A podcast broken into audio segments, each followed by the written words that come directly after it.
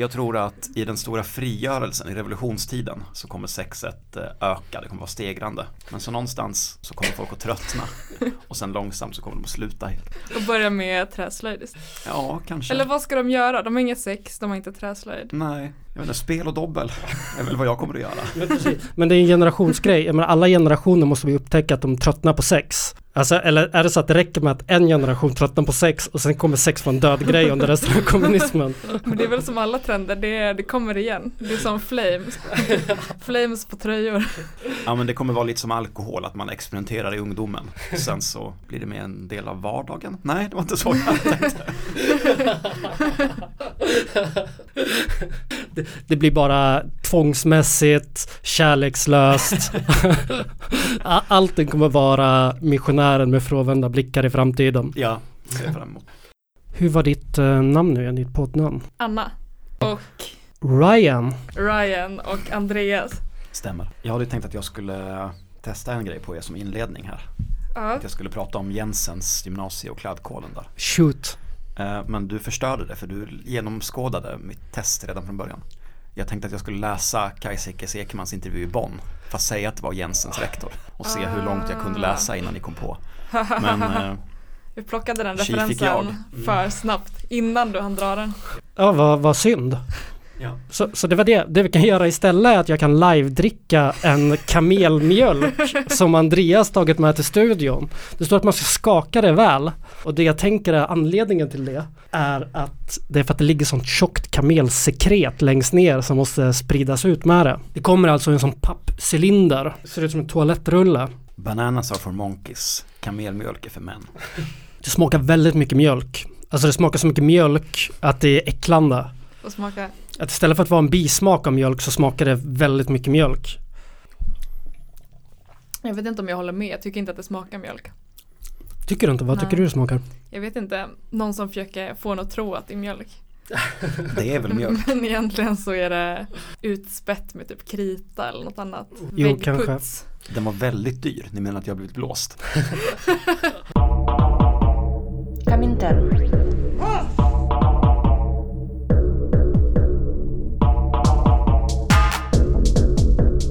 Berätta inte för mig om det svenska klassamhället. Jag har sett det. Jag har växt upp i det. Jag hatar det.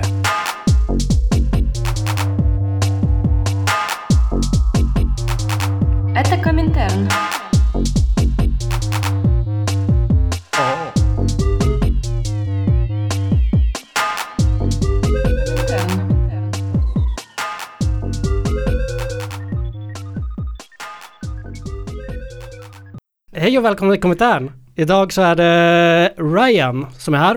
Jag heter Andreas, jag är också här. Eh, och jag heter Anna och jag är också hitbjuden idag. Skulle du säga att du trivs bättre i den här podden än i den andra podden som du är med i? Du menar Gigwatch egen podd? Absolut. Eh. Har du till exempel blivit bjuden på kamelmjölk i den podden? Eh, nej, det har jag inte. Jag är väldigt tacksam över det. Hur mår ni? Hur mår du, Anna? Berätta. Jag mådde bra tills jag drack det här. Mm. Jag har varit, jag tyckte att det varit kul att rektor Hamid tydligen är supermycket nazist i smyg och blev påkommen med det precis innan han skulle vara med i På spåret, typ, så att de får så här utradera honom över historien genom att inte släppa de avsnitten. Men okej, okay, så det är det jag inte fattar. Jag har alltid tänkt att i min så här naiva värld att det typ är så här nästan direkt sänt därifrån. Men det här, det här är alltså inte. Utan det här är avsnitt som är för, förinspelade. Det är till och med mer klippt än den här podden. Jag har varit på På spåret-inspelning nämligen. Och det tar många, många, många timmar. Och det är omtagningar och eh, musiken spelas om flera gånger. Och ljuset ligger inte rätt och de måste upprepa svar. Och, så. Och ändå har de inte fler rätta svar. Nej. Okej, okay, men hur, hur kan du titta på det idag? För att nu menar jag liksom att det, är det, här, det måste vara omöjligt att göra den här perceptuella förändringen och, och tänka sig att, att det som sker på, på spåret är intressant och kul. Alltså vad heter det? Suspension of disbelief. Att nu så, det enda du måste, kan se nu när du kollar på På spåret är massa hur de liksom gör sig till... hur de, du kan liksom föreställa dig alla omklippningar, du kan tänka dig Fredrik Lindström eller vad han heter säga någonting extremt opassande och de måste kutta. Du underskattar min dumhet, Ryan. Jag njuter som ett får framför tvn. Men inte det som att kolla på en film och veta att specialeffekterna är fake. Fast istället för typ en explosion och så här byggnader som går sönder så är det en B-kändis som svarar fel på en fråga. Det är exakt så det är. För mig är det nästan outhärdligt att titta på det för att jag vet att det är något sånt som pågår bakom. Och jag tycker alltid så... Alltså allt känns bara så tillgjort. Fake! Du underhåller bara dig själv med det som är äkta. Alltså hård fysisk träning och filosofi. Exakt. Men alltså den här rektorn Hamid, han hade inte bara ett Flashback-konto. Det var ju ett Flashback-konto, det var ett konto på nationell punkt nu. Det var ett konto på någon så här trans, transforum och en blogg som var och en var någon slags disaster liksom, av homofobi och antisemitism och rasism. Det är otroligt dedikerat. Och också att det bekräftar mina fördomar mot eh, psytrans. Att det är instegsdrog eh, till fascism. Till att bli rektor. Den är bevisad, men det säger också någonting om vilket låtsasjobb rektor är. Alltså om man har tid att posta så mycket om trans och synvises protokoll på arbetstid, då har man inte ett riktigt jobb. Men verkligen inte. Men vad gjorde han som rektor? Var det att han liksom kom dit med så här hårda, vad heter det, hårda bullar heter det inte? Andra bullar. Heter det kanske. Han kom dit och var hård och visade att Sjumilaskolan så får man inte vara en slapp liten slapp litet offer och sådana saker. Eller vad är hans deal liksom? Ryktet om honom var ju att han med hårdare tag förändrade två stycken förortsskolor i Göteborg. Gårdstenskolan och Sjumilaskolan. Sanningen är att han bytte ut elevunderlaget. Så att han började etniskt rensa skolan via administration och sånt för att kunna höja genomsnittet helt enkelt. Ja. Sen har ju alla som har haft rektor Hamid som chef också alltid sagt rektor Hamid är nazist. Det låg ju någonting i det. Någonting låg det i det.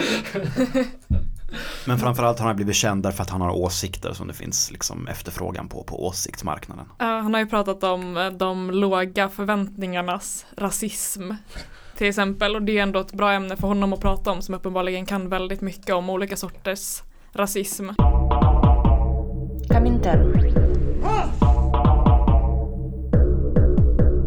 Jag har inte sagt hur jag mår, men jag mår okej. Okay. Jag har haft eh, kanske corona eller något. Jag har varit lite, lite smått förkyld. Jag mår också ganska bra. Jag mådde bättre innan jag såg Robert Mattiassons Tinder-profil. Det är någonting med de bilderna som skriker äckel bara. Mm. Men vi du... kanske får tillfälle att återkomma till det i framtiden. Jag vill bara påpeka att du la rätt snabbt märke till också att han förmodligen rakar könet, eller hur? Eh, ja, jo, det var väldigt tydligt. Han visar magen och eh, nedre magen på ett sätt som tydligt framhäver att han rakar könet. Ja, det tyckte jag var äcklig vetskap om honom. Nu vet du det och du kommer aldrig någonsin kunna bli av med den kunskapen. Det är till och med sånt du kommer komma ihåg när du är dement. Det är det så här, de enda flashbacken du kommer kunna få dig. Inte känna igen barnbarn eller något sånt. Utan du kommer veta att kommunistiska partiets tidigare ordförande rakade kuken och såg nyskild ut när han var fyrtiotre. Usch, varför är du här idag, Anna? Jag är här idag för att jag ska prata om en översättning jag har gjort av en text som egentligen redan är översatt till svenska. Men jag har översatt den igen. Mm. Och en längre version av texten. En bättre version. En bättre översättning. Det är en text som heter Strukturlöshetens tyranni. På engelska Tyranny of Structurelessness, som är skriven av en kvinna som heter Jo Freeman, som skrev den här i början av sjuttiotalet. Det är en text som utgår från den tidens feministiska rörelse i U S A och som framförallt kritiserar en, en idé som var väldigt stark då om strukturlöshet i organisering. Som i princip innebär att man inte har, man har inga formaliserade strukturer. Alltså man har ingen, man kanske inte har några bestämda roller för vem som ska göra vad eh, på ett möte eller i en organisation. Eh, man har inget uttalat eh, hur beslut ska fattas. Eh, man kanske inte har några formaliserade vägar för kommunikation. Utan man tänker att sånt löser sig. Just det, för allt det som du listade nu skulle ju kunna tolkas som att man var en hierarkisk organisation. Ja, precis. Det är en rätt vanlig missuppfattning. Det, det står ju inte mellan att vara hierarkisk eller icke-hierarkisk, utan tvärtom menar ju Jo Freeman att genom att gömma sig bakom idén om strukturlöshet så, så kan man inte ha några formaliserade strukturer, men det hindrar inte informella strukturer från att uppstå. De uppstår så fort två personer känner varandra eh, och börjar kommunicera, vilket är oundvikligt. Och om man har en grupp med bara informella strukturer så kommer det fungera ungefär som så här, det är ett kompisgäng som styr den gruppen. Och det blir ju tvärtom väldigt hierarkiskt och svårt att adressera i och med att det inte är uttalat att, att det är de här som, det är ingen som har valt att det är de som, som ska bestämma, och det finns inget sätt att eh, ifrågasätta beslut de tar. Jag tänker att man kan känna igen det lite, alltså det här är ju inte exakt samma sak, men st- från, från att vara organiserad, att om, om det saknas vissa strukturer så är det till exempel väldigt lätt för killar att ta väldigt, väldigt mycket plats i gruppen, att man pratar länge, att man kan i princip smyga in med sin röst och börja avbryta och, och ta väldigt mycket plats hela tiden, så att det är andra personers röster som som aldrig kommer till tals, helt enkelt. Mm, och man kanske inte har ett eh, rekosätt att fördela arbetsuppgifter på, så att de roliga arbetsuppgifterna går till eh, folk som är självsäkra och eh, taggade på att visa framfötterna, och de tråkiga grejerna eh, görs av de som eh, har en stor ansvarskänsla, vilket i många fall då blir kvinnorna. Och det här är ju också någonting hon lyfter i texten, att eh, tidigare generationers feminister har ju varit väldigt måna om att försöka formalisera strukturer i grupper, just för att de har sett att de här informella strukturerna ofta skapar liksom den här bastuklubbsmentaliteten, där det kanske är de här sköna killarna som snackat ihop sig på en barrunda eller så här i en bastu efter mötet, och så redan, redan har bestämt och kommit överens liksom om vilka beslut som ska tas, och sen när det tas upp på nästa möte så eh, spelar det ingen roll vad någon annan tycker. Bara att beslut godkänns av vissa personer i en grupp så kommer det gå igenom eh, de här nyckelpersonerna. Eh, vissa personer behöver i princip inte tillfrågas liksom. Eh, I och med att man inte har en formell beslutsgång, att man till exempel röstar. Men hur kommer det sig att folk inte ifrågasätter det i de här informella grupperna till exempel? Att vågar utmana de här kompisgängen och sånt? Vad är det som, vad är det som händer? Den här sortens grupper där det inte finns några formaliserade strukturer kan bara hållas ihop så länge det finns någon form av konsensus, eftersom man inte har någon annan, något annat sätt att hantera meningsskiljaktigheter. Så att om det blir, man kommer i ett läge där folk tycker väldigt olika och det kanske är någon som inte... inte är så inflytelserik liksom, som har en, en stark åsikt om någonting, så antingen så får den personen då bara dra eh, eller så leder det liksom till en konflikt där folk blir osams, och eh, någon kanske känner att de blir förbisedda eh, och inte, inte blir lyssnade på, vilket de väl inte heller blir liksom. Det är väl också viktigt att se i den här, det här sammanhanget liksom, som strukturlöshet som idé blir populär, att det kommer ju inte från ingenstans. Och i feministiska sammanhang just på sjuttiotalet så blir eh, medvetandehöjande eh, ett väldigt centralt begrepp och en väldigt central eh, metod som också mycket av Jo Freemans kritik utgår från. Man pratar om medvetandehöjande grupper, eh, man träffas eh, i feministiska eh, separatistiska grupper för att som kvinna kunna möta andra kvinnor, prata om sina personliga erfarenheter, sina problem, sina känslor, kunna sätta dem i en större kontext eh, i patriarkatet, se hur så här, okej okay, men att jag blir eh, behandlad som skit av min pojkvän, att jag liksom har en, eh, har en sån skev eh, bild av mig själv, alla sådana saker, det, det hänger liksom ihop med att jag är kvinna i ett patriarkat. Eh, så eh, det här medvetandehöjandet syftar liksom till att eh, både som som metod liksom att, att sprida feministiska analyser, men också som, som mål liksom att göra, göra fler kvinnor feministiskt medvetna. Och för, för den här typen av politisk verksamhet så fungerar strukturlösa grupper väldigt bra.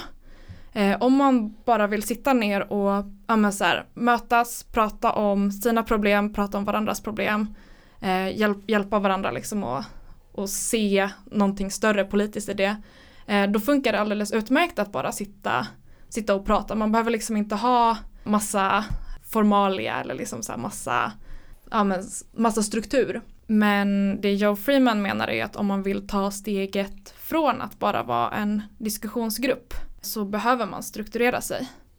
För den här typen av ostrukturerade grupper, alltså där det bara finns en informell struktur, är inte förmögna att kunna åstadkomma någonting större politiskt. Det blir liksom en så stark motreaktion mot strukturalismen att man helt plötsligt glömmer bort det strukturalisterna hävdade, att det faktiskt finns strukturer överallt redan, vare sig vi vill eller inte. Mm. Och så tänker man att säga att det ska infinna sig då av någon slags form av naturligt tillstånd, icke-hierarkiskt tillstånd, där social eh, status och allt det här andra bara försvinner automatiskt, vilket vi säkert alla har märkt själva i vår, när vi har varit organiserade och så, när vi har varit på möten och sånt, det existerar inte. Det, det är alltid, folk bär med sig sin, sin, sin status in i de här rummen, och det märks ju också.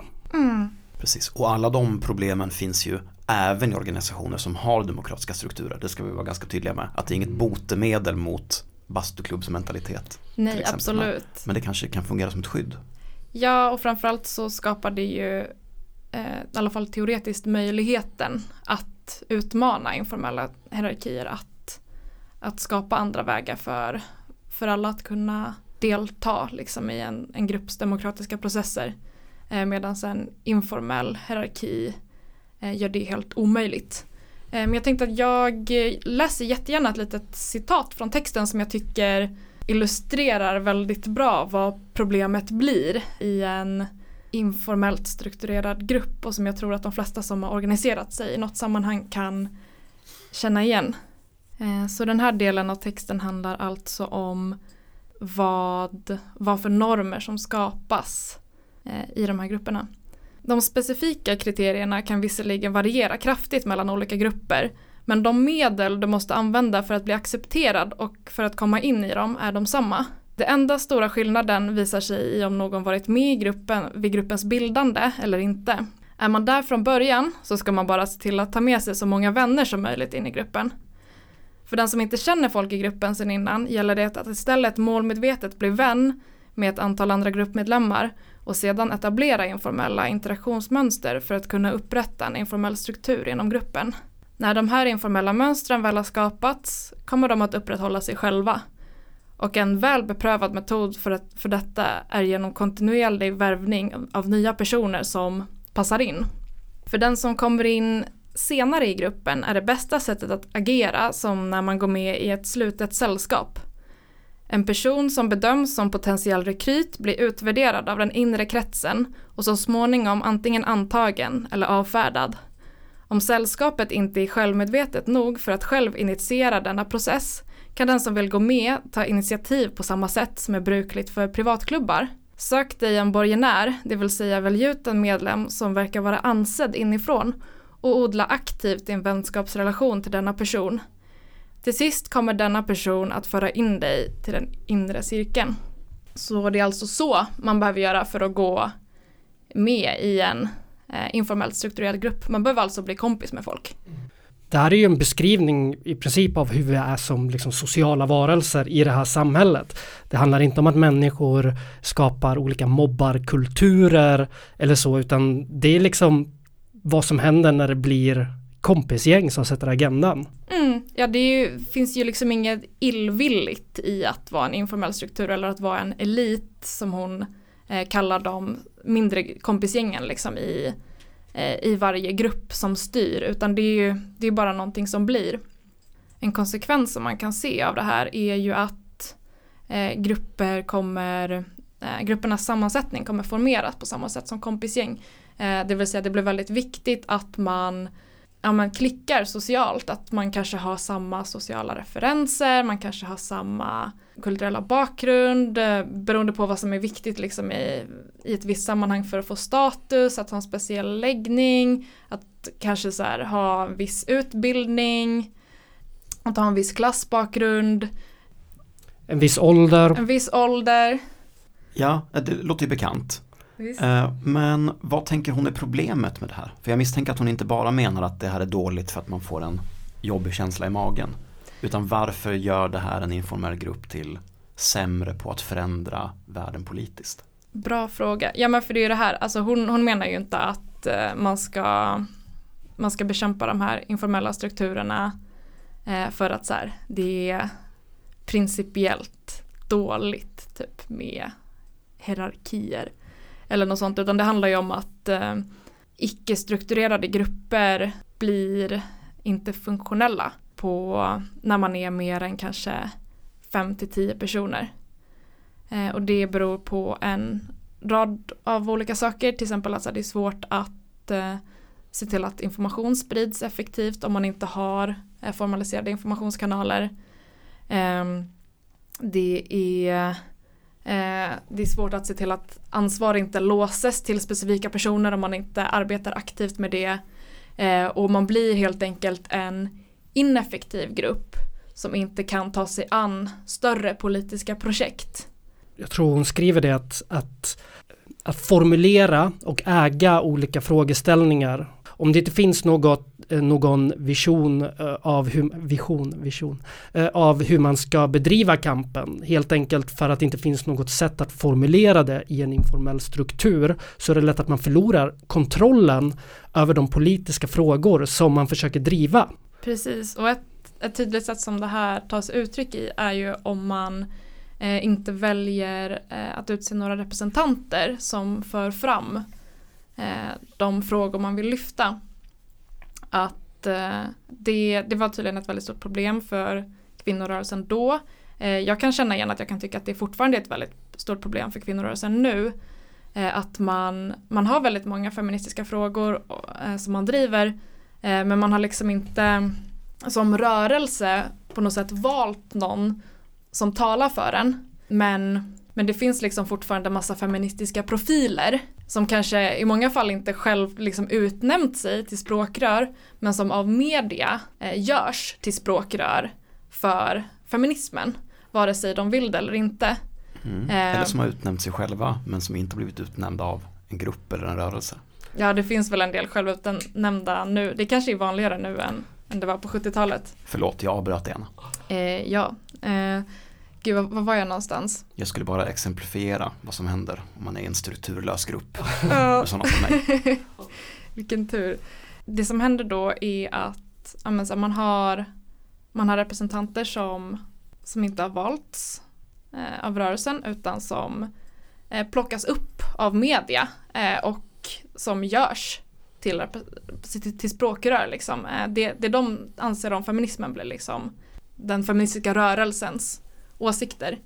Och då, då har man liksom inget inflytande över vilka personer det här är eller vad de säger. Och det, det skapar också oftast en, en rätt otacksam sits för de här personerna. Att de får såklart mycket kritik för att folk undrar, vad fan är du? Varför, varför talar du för alla när, när det inte är någon som har bett dig göra det? Vilket gör att de kanske känner ännu mindre ansvar inför rörelsen. Blir mer individualistiska. Dessutom så kommer media alltid förvänta sig en viss, ett visst svar och en viss respons av de här personerna. Mm. Så att det är bara en enda del, en enda aspekt utav det som en kvinnorörelse arbetar för som kommer framföras. Och det är det media är intresserade av och som de vet tillhör den här personen som de kan fråga. Ja, men precis, för då väljer ju de representanterna och då väljer ju de någon som säger saker som de vill spinna vidare på.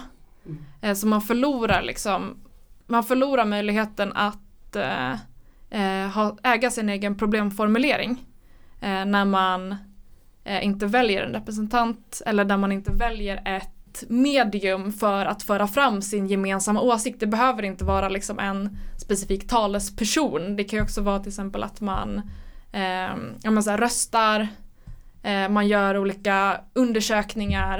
Eh, Men man på något sätt samlar sin gemensamma åsikt så att man kan presentera den.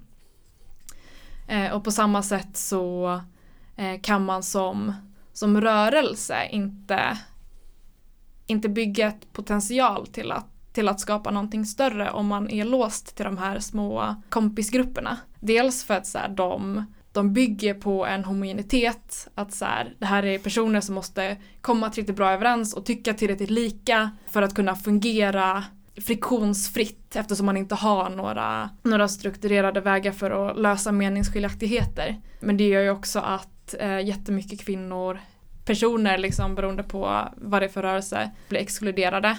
Eh, också för att eh, alla som inte har, har tid att odla supermånga nya vänskaper för att ta sig in i en... För det är så här, man, man kan inte vara med lite, man måste liksom ta sig in i gruppen och bli initierad. Eh, och alla som inte har tid att lägga det engagemanget får man ju inte med sig. Vi kanske var inne på det lite innan, att det här gäller ju såklart inte bara kvinnorörelsen på sjuttiotalet. Det här är ju verkligen ett problem bland frihetslängtande människor. Att det, det är ett väldigt utopiskt tillstånd som som, som sagt existerar i, alla, i, i många vänstergrupper idag. Och en del som hon nämner i den här artikeln är ju också hur, hur uppgifter helt professionaliseras. Att arbetet blir fullkomligt professionaliserat i sådana här rörelser.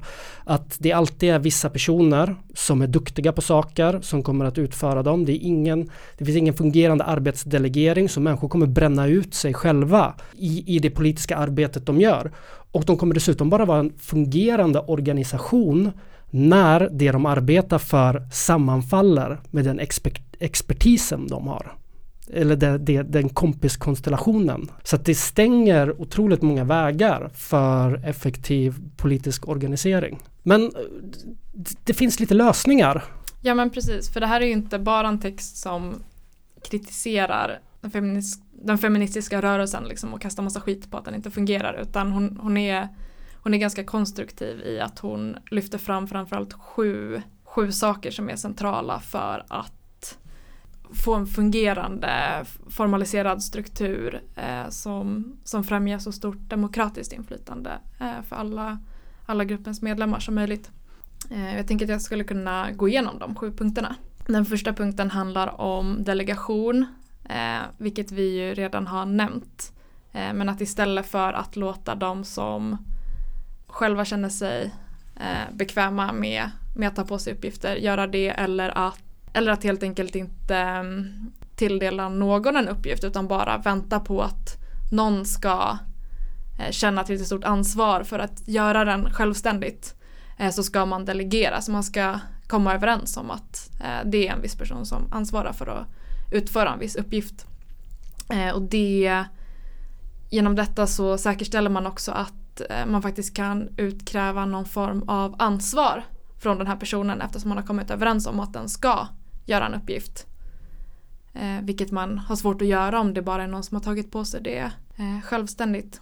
En punkt som jag känner igen mycket från min egen politiska organisering i olika mer eller mindre frihetliga grupper. Där med delegation är svårt och att utkräva ansvar är jättesvårt. Det är jättesvårt. Det är ju jävligt lätt att sitta och säga här att ah, man borde delegera. Man kan ju bara bestämma att någon ska göra något och så gör de det. Det, det är kanske något man alltid får kämpa med. Jag har hittat någon, jag vet inte om vi vill ha med den här delen, men off topic, jag har hittat en gammal text från en A F A-konferens i, på nittiotalet som låg uppe på gamla Motkraft, där de bara diskuterade problemet, vad ska vi göra med personer som tar på sig saker och inte gör dem? Och deras lösning är att så här, vi borde bara utesluta, vi borde börja utesluta alla personer som tar på sig saker och inte gör dem. För att visa att det inte är acceptabelt. Och i ett kompisgäng så är det jättesvårt. Mm. Alltså det är mycket svårare för mig att utesluta Ryan till exempel. Eftersom vi är vänner. Än vad det skulle vara om vi var seriöst politiskt organiserade tillsammans. Mm. Samtidigt som det finns ett problem att människor med, alltså med god intention tar på sig mycket mer än vad de möjligen skulle kunna hinna med. Och då måste det finnas en demokratisk möjlighet att stoppa det också. Precis. Att man utgår från vad är... Vad är en rimlig arbetsdelning snarare än vad, vad kommer folk göra om vi, om vi bara låter dem göra vad de vill? Kompisgäng är ofta rädda för dålig stämning också. Det behöver ju inte nödvändigtvis en politisk grupp vara. Nej, förhoppningsvis så kanske den inte är det. Jag tänker att Eh, om, man, om man inte ska vara ett gäng där alla tycker exakt likadant om allting, så kommer man behöva eh, kunna hantera eh, att folk inte tycker lika. Eh, den andra punkten hänger lite ihop med den första. Det är att eh, de som har delegerat sin uppgift måste eh, ansvara inför gruppen. Eh, alla som tilldelats liksom någon form av tillfällig maktposition och kanske liksom är talespersoner eller så här får i uppdrag att så här utföra en viss uppgift eh, och ta beslut kring det eh, måste alltid kunna hållas ansvariga för hela gruppen. Rimligt, jag är för. Vad bra. Den tredje punkten handlar om fördelning av makt och att man ska försöka fördela eh, makten mellan så många personer som det bara är funktionellt möjligt. Man ska försöka sprida ut den så att det inte är en person som innehar liksom alla viktiga roller och som tar alla viktiga beslut själva. Om man har en stor spridning så förhoppningsvis betyder det att eh, för att kunna ta ett beslut så behöver många personer alltid konsulteras eh, och det är ingen som kan köra ett eget race. Jag tänker att det håller, hänger ihop väldigt mycket med arbetsdelegeringen eh, generellt sett. Att makten ligger liksom inte i, det är liksom inget abstrakt utan det är att göra saker, mm. att ha kontroll över det man gör. Och att, att vara ansvarig över det. Precis, jag menar när vi pratar om så här, vad är en struktur, vad är strukturlöshet, så handlar inte det om något så här super, super abstrakt. Utan det handlar ju så här, vilka, vilka får bestämma, vilka får göra saker i en grupp och så här, hur, hur bestäms det. Fördelning av makt handlar ju också om att eh, låta fler eh, få lära sig någonting. Att inte låsa eh, vissa uppgifter och vissa färdigheter vid enskilda personer som gör att de får ett större inflytande över gruppen. Jag tycker också att den här punkten kanske ganska tydligt illustrerar att Jo Freeman inte, inte menar liksom att, att det nödvändigtvis behöver vara en hierarkisk organisation som är motsatsen till en icke-strukturerad. Att hon liksom menar att man ska försöka sprida ut makten inom gruppen men att det inte görs bäst informellt utan att man får försöka formalisera det. Punkt nummer fyra eh, handlar om rotation av uppgifter. Eh, det, den hänger också lite samman med, med punkten innan att så här, man ska försöka rotera uppgifter eh, med jämna mellanrum. Om en person har en uppgift för länge så blir det svårt att lämna över den, både kanske för personen själv som börjar känna ett stort ägandeskap över uppgiften men också för att det är, det är ingen annan som vet hur man utför den. Eh, men på samma gång så är det inte bra att rotera alldeles för ofta eh, så att eh, folk kastas in på ansvarsposter de inte eh, kan hantera och aldrig får möjlighet att lära sig hantera. Så där krävs det någon form av balans. Just det, och det är kanske en balans som är relativt lätt att ha om man är ett, låt oss säga, parti av Vänsterpartiets storlek. En jättesvår balans att hitta om man är en politisk grupp på, i ytterkantsvänstern på femton personer. Men inte desto mindre viktig. Nej, och det är ju lite beroende på vad det är för färdighet så kanske det är mer eller mindre lätt att, att försöka rotera och liksom så här sprida kunskapen. Men det är alltid viktigt att ha ambitionen av att göra det så gott det går. Vissa saker känns det alltid som att alla är överens om att alla kan göra också.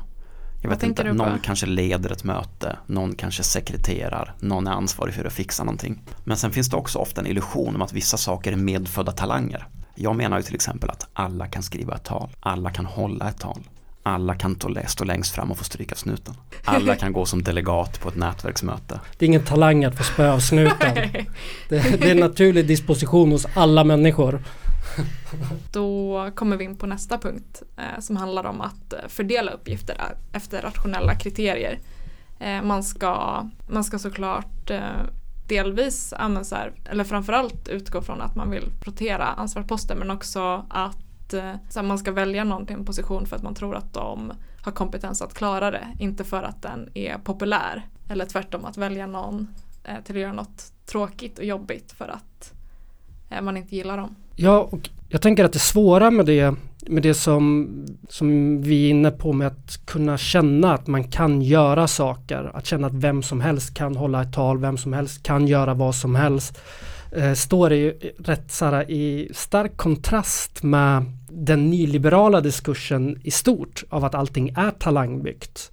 Att människor är formade för olika saker. Vissa är naturliga ledare som ska gå olika ledarskapsutbildningar för att odla sina ledartalanger. Ja, precis. Och vissa personer är naturliga författare. Så att de ska få ansvar över att formulera tal och skriva begripliga dagordningar eller sånt. Och de som inte är naturliga ledare, de kanske alltid som straff får klippa podden till exempel. Bara ett exempel taget i luften. Sen nästa punkt handlar om informationsfördelning och informationsspridning. Att det behövs formaliserade kanaler som alla har tillgång till för att kunna ta del av information. För information är också makt. Om, om vissa personer är kompisar och får tillgång till information för att de pratar vid sidan om mötena som inte sprids till resten av gruppen men som är viktigt kanske för att till exempel kunna ta ett beslut eller för att ha en åsikt i en fråga, så, så skapar det också en skev maktfördelning. Precis, och det finns ju många sådana informella mötesrum. Även om man har formella strukturer i organisationen så återstår ju de informella mötesrummen som är de platser man går till efter ett möte, ja, och de umgängen som, som man har vid sidan av. Så att även om man har de här fungerande strukturerna på mötet så kan det undermineras. Det, det bästa utav allt vore om ingen kände varandra. Om ingen var kompis. Att man Nej. har kompisförbud i politiska organisationer. Det är min vision. Det, du är inte den första som har tänkt den här tanken. Men jag kanske inte tycker att det är ett jättebra, jättebra slutsats att dra av den här texten. Att så här, alla ska bara sluta vara kompisar och sluta känna varandra för att eh, motverka informella strukturer. Men det kan inte finnas någon gråzon. Alltså jag är helt för helt svartvita grupper. Alltså antingen så får man aldrig ha en kärleksrelation med någon i sin organisation, eller så får man bara ha kärleksrelationer med andra medlemmar i gruppen. Alltså måste... något av det, och det måste beslutas tidigt. Vadå, så att gruppen ska vara så här polygam grupp? Jag säger bara att jag inte tror på en strukturlöshet i synen på relationer inom organisationer. Lika fördelning av partners är nästa punkt vi kommer gå in på. Men, men man kan ju ha, det, det fanns ju någon sån där eh, om, att, om att man ska få utlopp, man kan liksom alienera varandra lite, att ha någon sån mötespunkt i slutet där alla får stå och säga okvädesord mot varandra för att liksom skapa den här distansen, de, de här banden som liksom har blivit lite starkare under mötet återigen liksom löses upp. En anti-teambuilding. En anti-teambuilding. Precis, man får säga en egenskap om sig själv och en egenskap man hatar om någon annan. Antiteambuilding är bara exakt som vanlig teambuilding. Ja, det är det faktiskt. Fan vad hemskt det är. Men ja, då har vi kommit till den sista punkten. Den handlar om jämlik tillgång till resurser. Och med resurser så kan man ju prata om naturresurser, till exempel om gruppen äger en gruva eller ett kärnkraftverk, eller kanske lite mer vanligt en skrivare, en poddstudio, en, ett högtalarsystem eller så ljudanläggning till en demonstration, en screenprintverkstad, alltså sådana materiella redskap, kanske en fotokamera, en dator med redigeringsprogram, som man behöver i den politiska verksamheten och som kanske ägs av en person eller liksom tillhandahas av en person som finns hemma, hemma hos den. Att det bästa är alltid att försöka sträva efter att sådana här resurser inte låses till en person, att, så här, att alla ska försöka ha lika stor tillgång till dem och veta hur man använder dem. Och det, det kan ju kanske lite beroende på vad det är för någonting vara svårt, men det är alltid eftersträvansvärt för att eh, minska risken liksom, att en person blir oumbärlig. Nycklar, lösenord, andra sådana saker, koder. Hemliga knackningar. Det är ju som, som, som du var inne på innan, Andreas. Det är enkelt för en organisation som Vänsterpartiet som har tillgång till alla de här olika sakerna där organisationen äger det. Jätte, jättesvårt för en liten autonom grupp. Att det ska finnas de här gemensamma, ja men en gemensam skrivare, en gemensam kaffemaskin eller vad det nu kan vara. Och upprätthållandet av demokratiska strukturer eh, innebär mycket mer friktion. Alltså ett kompis i en kompisgrupp kan vara friktionsfri och trevlig ganska länge. Men ingen sa att det var trevligt. Precis, det är inte trevligt om man, om man vill få någonting gjort och inte bara, bara sitta och mysa och eh, lära känna varandra. Eh, men eh, i sin text så poängterar hon ju också att det, det eftersträvansvärda är alltid så lite byråkrati som möjligt. Det är en balansgång att försöka formalisera en grupp samtidigt som man inte vill överstrukturera den För strukturer för strukturers skull är ju det som kanske den feministiska rörelsen på sjuttiotalet från början reagerade mot. En överdriven byråkratisering liksom där, där man liksom inte kanske heller får någonting gjort för att det är Det finns så mycket formalia. Och det, där finns det ju en riktig spänning mellan de två punkterna. För det är ju svårt att undvika någon slags form av byråkratisering. Alltså jag menar för mycket by- byråkratisering. Men det, ibland så kan det kännas som antingen eller. För att kunna ha ett möte som fungerar och där alla människor kommer till tals och där allt ansvars fördelas, roteras, kommer innebära rätt stora upp, liksom, uppoffringar. Alltså det kan ju gå så långt att den informella kunskapen som bara medlemmarna besitter och som förhindrar nya medlemmar är att förstå byråkratin. Och det, det, här som är problem, det här är också ett problem. Det handlar om att kanske någon slags form av självkritik som grupp. Men man vill inte bara vara en sån grupp som sitter med självkritik och kritiserar sina egna strukturer och organisationer. För då helt plötsligt blir man en sån liten maoistsekt som, som är helt låsta i någon slags meta, politisk metadiskussion om hur man ska organisera sig snarare än vilken politisk kamp man kan driva.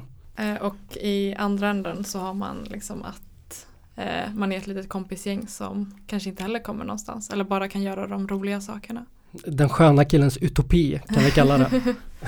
Precis, men jag, jag tycker att det... Jag tror att det finns väldigt många olika saker som man kan ta med sig från den här texten. Men jag tänker specifikt också kanske att många diskussioner som finns idag och som kanske handlar om gruppers homogenitet på olika sätt. Alltså varför är det så många killar i vår grupp? Varför är vi bara vita personer? Varför är den här så, gruppen så dominerad av medelklasspersoner? Många sådana frågor tror jag kanske ges lite tydligare svar av den här texten än man kanske generellt får om man bara idkar liksom självkritik i gruppen och kommer fram till att ah, vi är ju homogena. Att det är liksom det här kompisgängstrukturen som, som hindrar andra personer som inte är exakt som man själv från att känna sig... Det, det, det bara blir så att man inte riktar sig till vissa människor utan, utan att tänka på det överhuvudtaget i det politiska arbetet och i agitation och, och så. Mm, det blir lite självuppfyllande profetia. Är man ett gäng sköna killar så kommer det komma fler sköna killar eh, som dras till en mm. och ingen annan. Strukturlösheten är ju liksom inte bara ett sätt att bedriva en organisation på, utan det är också spontana frågor som dyker upp som många politiska grupper har drivit kanske jättelänge. Men som man som politisk grupp missar att fånga upp också när det väl sker. Och då tänker jag på MeToo, men jag tänker också på typ arabiska våren. Mm. Där det funnits många gräsrotsrörelser som arbetat för, för någon slags form av demokratisering eller vad det nu kan vara. Arbetat fackligt, men som helt förlorar möjligheten att, att driva den här frågan på grund av andra, äh, andra saker. Men jag tänker det är intressant att också jämföra kanske... Amen. Diskursen kring kommersiell sexuell exploatering liksom, eh, som väl också kom upp på, på agendan i samband med MeToo, liksom, inte din hora-uppropet och så här hur, hur det har utvecklat sig i jämförelse med liksom, MeToo-rörelsen i stort, att så här, när det finns en, en faktisk organisation liksom, med, med medlemmar och liksom, med valda representanter så går det att ja, men, fortsätta driva sina frågor på ett mycket mer medlemsstyrt sätt. Ja, och det behöver ju inte nödvändigtvis vara en person som representerar en organisation. Det räcker ju att en organisation har en officiell kanal, mm. alltså en hemsida, en eh, gammal hederlig mail, vad vet jag.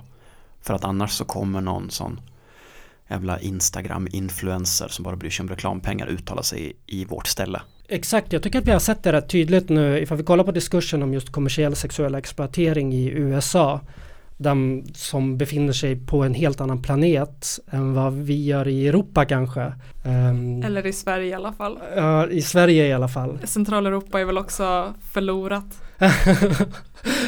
Det är mycket möjligt. Så kan de personerna välja ut de, mest perso- de personerna som har som äger frågan, det vill säga liberaler i U S A som, som tagits in i, i vänsterrörelser, eh, också välja exakt vilka gräsrots inom citationstecken organisationer som de ska lyfta upp för att, för att driva igenom sitt case. Och då har vi till exempel, alltså där kanske är lite väl så här, särkunskap, men det finns en rätt stor YouTube-kanal som tillhör liksom, vad ska man kalla det för, left-tube, eh, som heter Philosophy Tube, som gjorde ett avsnitt om kommersiell sexuell eh, exploatering, och den här mannen har, jag vet inte, över en miljon följare eller något. Och jag kommer ihåg när han var ute och eh, sökte, han ville ha kontakt med organisationer för att kunna göra det här avsnittet om kommersiell sexuell exploatering, och jag såg att Inte din hora hade skrivit till honom på Twitter att det är klart att vi vill vara med. Just det, för han efterfrågade specifikt personer som levde under den nordiska modellen, eller hur? Exakt, under den nordiska modellen.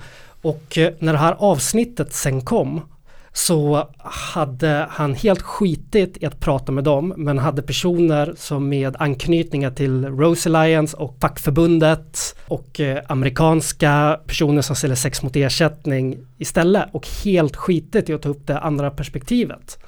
Jag tycker att det är en väldigt läsvärd text. Jag hade aldrig hört talas om den förrän jag blev tipsad om den förra våren av en lite äldre aktiv, politiskt aktiv person. Så den, det verkar liksom som att det kanske är något generationsglapp på något sätt. Att det här är en text som kanske har läset, läsest, jag vet inte om man säger det. Lästs. Tack.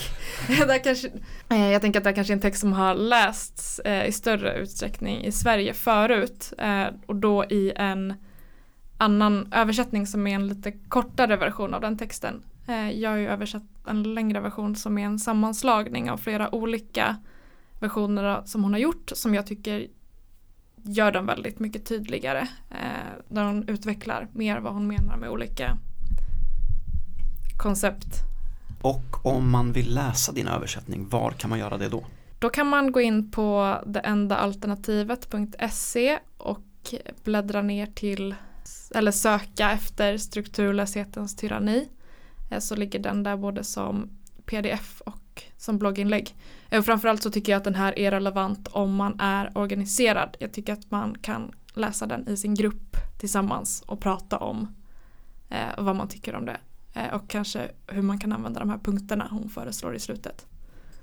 Fett! Vi kommer länka den i avsnittsbeskrivningen också. Kommentaren.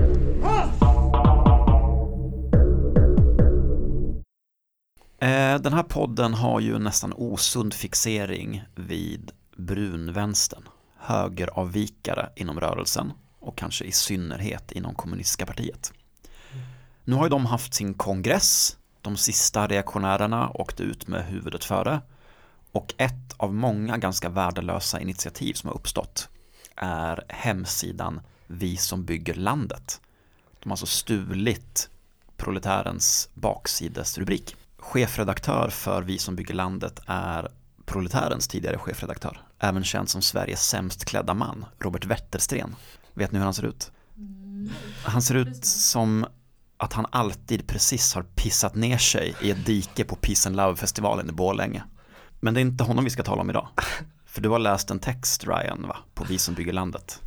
Ja, det har jag. Återigen så kommer vi prata om Robert Mattiasson, som vi gjorde lite i inledningen. Alltså K P:s förre ledare, som också tillhörde reformisterna, eller vad de nu kallar det, nyskaparna, nybyggarna. Nyskaparna, ja, precis. Något sånt, som försökte helt enkelt modernisera partiet, men som sen med modernisera menade driva en mer populistisk sverigedemokratisk eh, politik.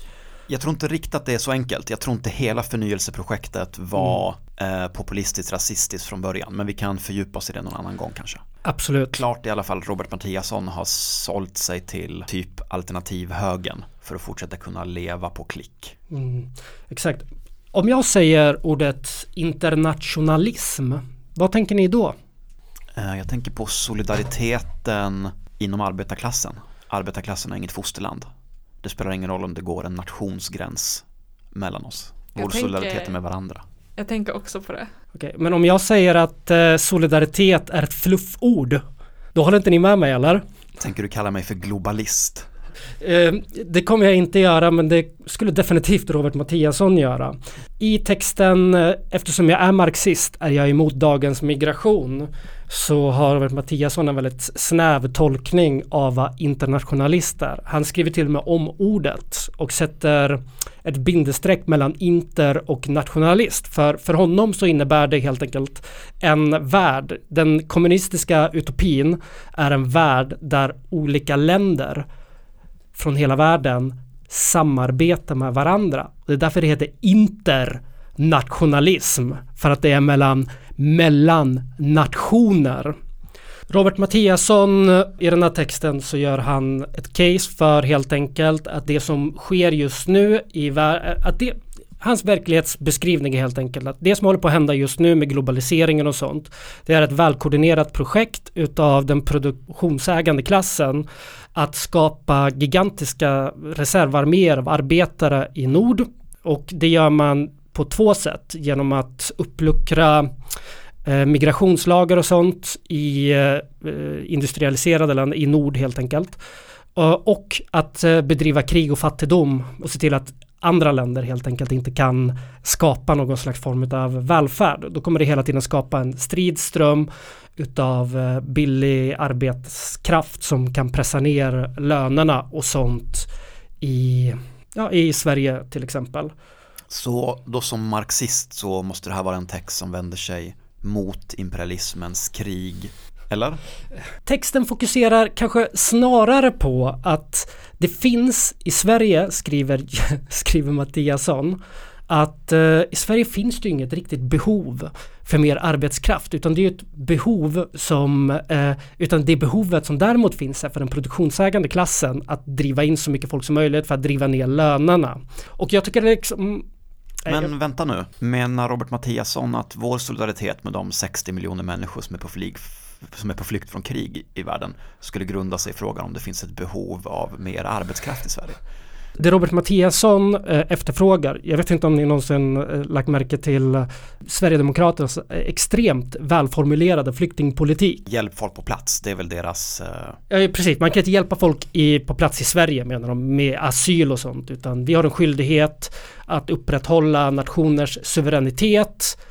Så det är liksom hela det här racet emot imperialistkrig och sånt sker fast endast med motiveringen att olika nationella folk har olika nationella rättigheter. Och det är exakt samma linje som Robert Mattiasson driver. Jag tänkte läsa ett litet avsnitt här. Här har vi det. Det tidigare nämnda globalistiska, globalistiska F N-dokumentet som fastslår fattiga människors rätt att lämna sina hemländer kan jämföras med det internationalistiska, bindestreck mellan internationalistiska dokument som F N:s generalförsamling antog nittonhundrasjuttiofyra. Chartan för staters ekonomiska rättigheter och skyldigheter. Då handlade frågor om hur länder, inte minst de nyligen frigjorda kolonierna, skulle kunna bygga upp självständiga stater och ekonomier. Man slog fast rätten att förstatliga utländska tillgångar, att ingå i karteller för att få till rättvisa och jämställa bytesförhållanden med rika länder och storbolag. Inte konstigt att globalisterna fick skrämselhicka. Betyder globalisterna fortfarande judarna? Det är väldigt oklart. Han menar att Parnevik och familjen Wallenberg och F, han kallar ju väl F N för globalistorganisation också. Men även vänstern och liberaler. Absolut. Vi får inte glömma liksom terminologin som de har kring identitetsvänstern och, och det liksom som, som är liksom lakejer åt eh, globalisterna. Men jag tycker att den här meningen är otroligt talande för hur han ser på politisk kamp, på sin kommunistiska utopi. Ett av de sista länderna under antok- den antikoloniala kampen att försöka bryta sig fri från eh, den globalistiska ordningen var Burkina Faso på nittonhundraåttiotalet under ledning av Thomas eh, Sankara. Sankara fastslog att målet var oberoende och folklig stolthet. Därför motsatte sig Burkina Faso lån, bistånd och välgörenhet från västvärlden. Att man skulle låta sitt land bli en arbetskraftsdepå för att förse den rika världen med billig arbetskraft fanns inte på kartan. Och det är just det här som är intressant. För om vi ska liksom försöka sätta oss in i vad eh, Mattiassons utopier, så är det ju det han var inne på lite li- innan, att länder ska samarbeta sinsemellan. Men det handlar också om vad den minsta beståndsdelen i de här länderna är. För oss, i, eller den aktiva gruppen, vad ska man kalla det för, den revolutionära klassen. Och för honom så består den revolutionära klassen av det stolta folket. Och det är det som står i motsättning till globalismen. Eh, inte utav arbetarna, inte utav de personerna som står, alltså reservarméerna, utan folk som känner en tillhörighet till den eh, nationella kontext som de råkar befinna sig i. Och som marxist är det väldigt skum tolkning. Enligt Mattiasson så är du en arbetare för att du tillhör ett visst land. Och så fort du faller utanför den nationella identiteten så är du reservarmé per automatik. Men så Robert Mattiasson har korrekt dragit slutsatsen att eh, flykt, oavsett om det har att göra med flykt från krig eller flykt från klimatförändringar, eh, är en oundviklig effekt av kapitalismen och imperialistiska krig. Men finns det fler effekter av kapitalismen som Robert Mattiasson vill motarbeta? Alltså är han mot flytt inom ett land också? Om man flyttar för att ta ett jobb i en annan stad, är man också vek och inte tillräckligt stolt för Mattiasson? Står Robert Mattiasson bredvid kön till Arbetsförmedlingen och skriker att människor där är veka som ställer sig på knä för kapitalet? Att Thomas Sankara sa, sa någonting om nationell stolthet är också väldigt så här avkontextualiserat. Eh, Fanon menar ju till exempel att eh, nationsbygget är en oundviklig del utav fri, fri, den antikoloniala kampen. Att ett folk måste samlas och kunna organisera sig inom någon slags form utav struktur. Och den enda strukturen som är t- tillgänglig just nu är nationsbygget. Men Fanon såg ju bortom det. Han såg det som en tillfällig instans i en historisk rörelse mot frihet. Jag har svårt att tänka mig att Sankara skulle liksom ha en dröm av liksom det stora eh, stor Burkina Faso i framtiden. Men så problemet för den arbetande klassen i Syrien är inte att landet är sönderslaget av stormakters proxykrig med varandra, utan det är att de inte är tillräckligt stolta över Syrien. Så istället för bistånd, skicka motivationscoacher. Sjunga nationalsång varje morgon i klassrummet, flagghissning, kanske ha sådana militärplansflygningar över fotbollsarenorna innan matcher och sånt också. Men har de inte redan militärplansflygningar i Syrien? Det har de, fel, fel sort. Inte den dekorativa sorten. Mm. Men det är intressant om, när vi har pratat om strukturer typ och så här, man behöver formalisera en struktur för att kunna organisera sig, att man behöver eh, strukturen av en nationell befrielserörelse för att kunna eh, ha en eh, så här, antikolonial kamp. Så då kan man välja mellan det eller att organisera sig i kompisgrupp. F N L, den starkaste kompisgruppen i Algeriet. Robert Mattiasson är ju rasist mm. och det här är en ovanligt dum text. Men det dummaste stycket tycker jag är när Robert Mattiasson nedlåtande skriver så här: inom bara några årtionden räknar F N med att två miljarder människor bor i slumområden. En inte obetydlig del av dessa människor migrerar för att hitta någon kapitalist som är beredd att köpa deras arbetskraft. eh, ja... Det är tyvärr lite så det funkar. No, don't we all? Åh, oh, gud, att ni inte kan ni se er själva i spegeln när ni migrerat hit för att hitta en kapitalist som kan köpa er arbetskraft. Men för Robert Mattiasson har ju slutat se allting som liksom eh, delar som sker på grund av kapitalismen, utan det han ser nu är liksom en kapitalist fylld av intentioner, alltså utav en liten elit som skapar de här slummerna helt med flit i ett globalistiskt projekt att förstöra den västerländska arbetarklassen. Men det är också så här, är, är vår hjärtefråga att bevara arbetarklassen? Det blir det, det är så här fetischerande eh, som sker.